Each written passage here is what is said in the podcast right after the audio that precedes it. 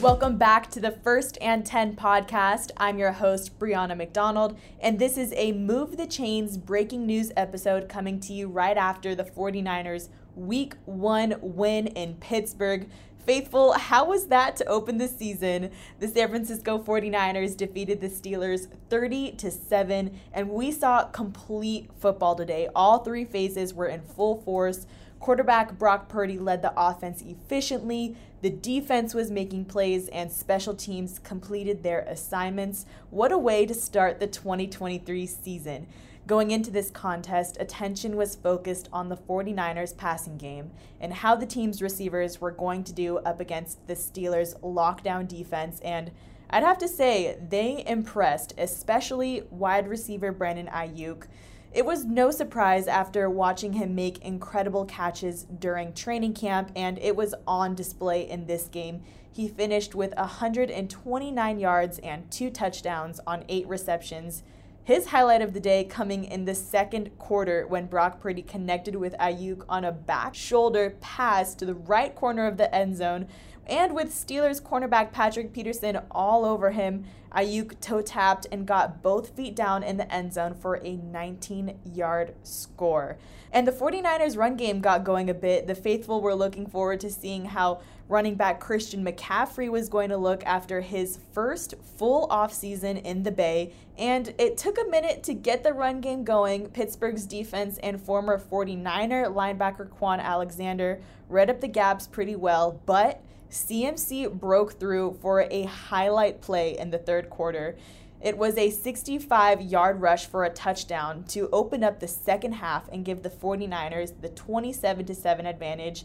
And with that play, you can't leave out the effort from Aiyuk and Ray Ray McCloud. They came in clutch with two key blocks down the left sideline to clear the path for McCaffrey to the end zone.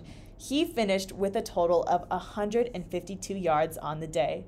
Now, for the other side of the ball, we got to see the debut of the 49ers' complete, revamped defensive line, and what a show they put on today.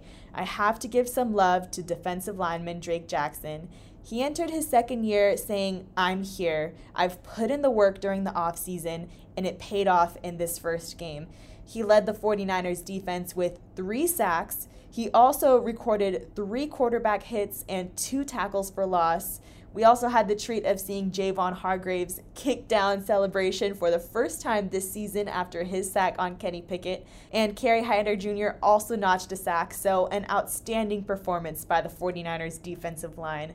As for the secondary, there were some wild plays also. We heard it from defensive coordinator Steve Wilks, whose specialties lie in the backfield, but he has his guys focused on the ball, and we saw that come to life.